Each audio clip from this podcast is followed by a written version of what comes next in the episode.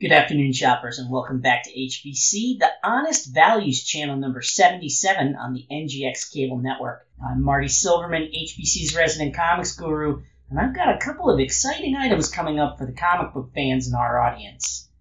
First up, I've got an amazing HBC exclusive. Now, if you're as big of a fan as I am, you know that the supernatural heroes of the Narcosis Comics imprint are the hottest comics on the rack right now, especially with the success of the mega-hit crossover series, Coven Prime. But like me, you've probably been bummed out that there's never been a collectible that's really captured the magic and mystery of those gothic heroes. Well, I am totally psyched to be breaking the news here today that I have managed to secure for you an HBC Gauntlet Comics exclusive in the form of, wait for it, a limited edition Narcosis Comics Tarot Deck. Now, faithful narcos like you and me know that the tarot is a tool that's been used for centuries to foretell the fortunes of those brave enough to seek its wisdom. With the help of over 24 of Narcosis Comics' hottest artists, including legendary cover artist Misha, Narcosis editor Blaine Hartford has assembled a truly awe-inspiring collectible that combines exclusive original artwork, a 64-page illustrated guide to the Narcosis Tarot with an introduction by horror legend Stephen King and a luxurious velvet pouch to conceal your key to the supernatural world of Narcosis Comics. Now, I don't want you to be jealous just because I have my very own preview deck right here in my hands, because I'm going to tell you how you can get your hands on one too in just a few minutes. But right now, I just want to show off, if I'm being totally honest with you. So, as you can see, once you open the foil-enhanced flip-top box, you can see that the cards themselves are full color and sized to really capture the vibrancy of the exclusive art pieces contained on each and every one. So we've got 4 of the most vivid images here on display to give you an idea of exactly how impressive these pieces of collectible original art really are. So I've chosen the cards that best feature Narcosis' most popular characters, though you can rest assured that these aren't the only cards that they'll make an appearance on. First, let's take a look at the Hanged Man. He's a symbol for getting stuck, for not being able to help yourself out of a tough situation. So, of course, Narcosis chose a striking image of their ghostly private eye, Inspector Spectre, for this card. Narcosis managed to lure the legendary creator of the original Golden Age Inspector Spectre, Alex Sargenti, out of retirement to ink this image of his iconic character's new incarnation. Its stark black and white captures the isolation of being a man out of time, still trying to solve the mystery of his own murder. The second card that I've got to show you is the High Priestess. She represents sacred knowledge, especially in a female capacity, so she's the perfect card to bear the image of Rosalind McDonough, the striking heroine of Always a Witch. This is one of 4 pieces by legendary cover artist Misha that you'll find in the deck, and it's the one she said she was most excited to work on. She's pulled out all the stops in her mixed media collage style to create a stunning image of a woman bearing the weight of her promise to her grandmother, even as she tries to find her way in a world that she never bargained for. Our third preview card is the Devil. It's a card that represents the hidden self and the exploration of dark thoughts.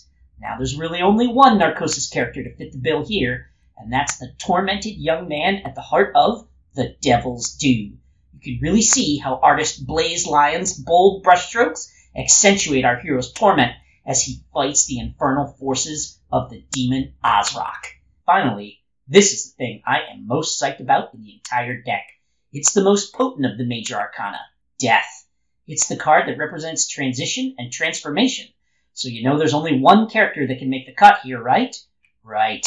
It's Anna Kagatov, the bloody werewolf starlet of Tooth-slash-Claw.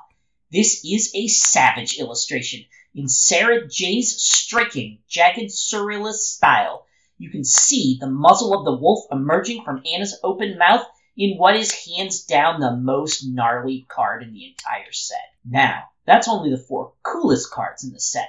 A standard tarot deck has a total of 78 cards, and this one's no exception. All of the major arcana feature brand new, never-before-seen images of the characters they feature. The minor arcana and suits all feature remastered and recolored images from your favorite Narcosis comics by all your favorite artists. I know what you're thinking, because I thought it myself. Blaine, I paid $2.50 for a single comic, but this is dozens of comics worth of art, and my comic shop's not going to have it. Man, this thing's going to cost a fortune, right? Normally it would, but you know, I couldn't let down my fellow narcos, so I talked the guys at Gauntlet into taking one for the fans and selling this for the amazing price of $39.96. Just because I know you've all got comics to pick up this week, you can pay in 4 easy installments of $9.99. Narcosis is only making 5,000 of these sets available, and they're gonna go fast. So I need you on the phone right now if you want to have one in time for Halloween. I'm going out on a limb for you guys here. If you come through for me, we can get Gauntlet to come up with even more cool exclusives for us. But it's only gonna work if you help me out and call right now.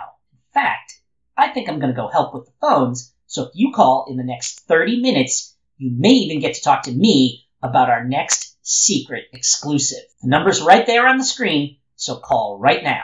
If you don't get through to me, that's okay. If I don't see you at the comic shop, join me right here again next week for Comics Corner here on HBC.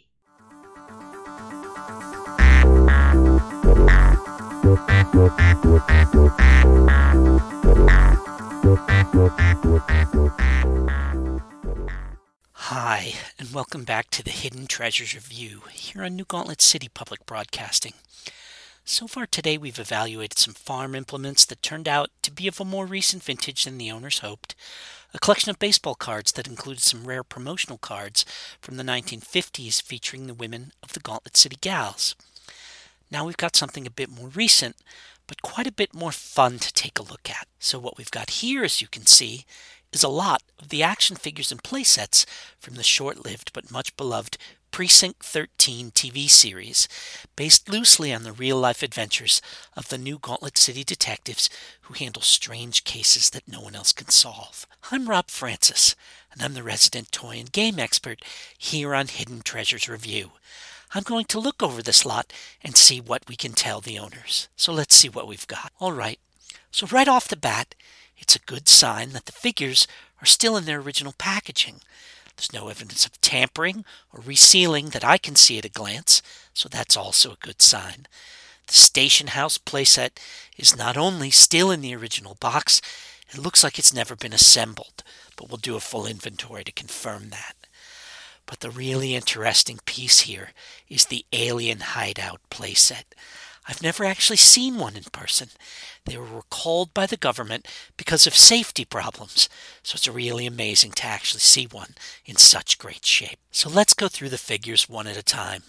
I loved these when I was a kid because it was a time when Kenner was pushing their much smaller, hard plastic figures with limited posability so that they could churn out Star Wars merchandise. Now, Solomon Toys was quite quixotic in their decision to go the other way, making these figures the same size as Barbies, with numerous accessories and real hair. It ultimately cost them when they couldn't meet production targets, but for a few years in the late 70s and early 80s, they made the most artistically ambitious figures in the history of the hobby. Oh, look at this.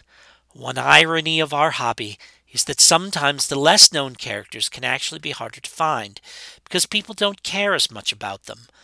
Oh my gosh, this this is the phone freak character. He's got a trench coat, wide hat, and removable sunglasses. And, yes, all of the accessories are here. The sports whistle, soldering gun, and code notebook. The figure was controversial at the time because some law enforcement spokespeople said it might encourage kids to start making prank phone calls. I love that detail. Well, this is certainly the most unusual figure in the lot, if not the most valuable. Okay, so we've also got a Captain Kaminsky figure. The card on this one is pretty distressed. That'll lower the value. But otherwise, it's in quite good shape. The detail of an actual fiber mustache always makes me smile. Yes, his accessories are all here as well. the antacid bottle, service revolver, folder of reports, and the mortar shell filled with licorice ropes that stood in for the cigarettes that he chain-smoked on the show. Such detail always makes me sad when I look at other figures produced at the time and see the abdication of quality. Of course, it's the main characters that I usually see at flea markets and yard sales, but almost never in such fine shape.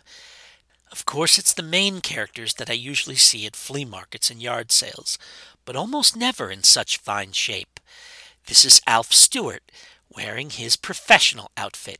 He was, if you'll recall, the hunky Australian import who also worked for Aeon.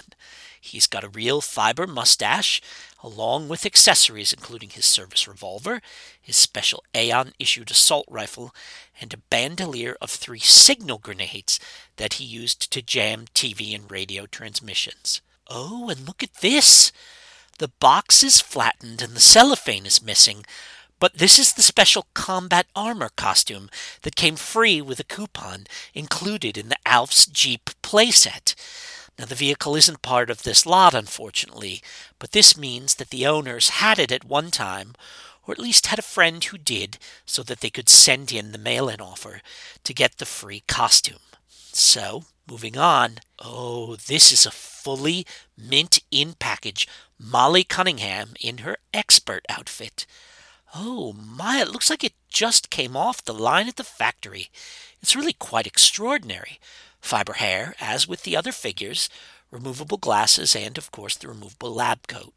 There's her service revolver, the silver sword she used many times on the show, her famous microscope, and my very favorite accessory as a kid, the flamethrower. I always wanted one, but never found a Molly figure at the store. This is just amazing. Oh, and this is so neat.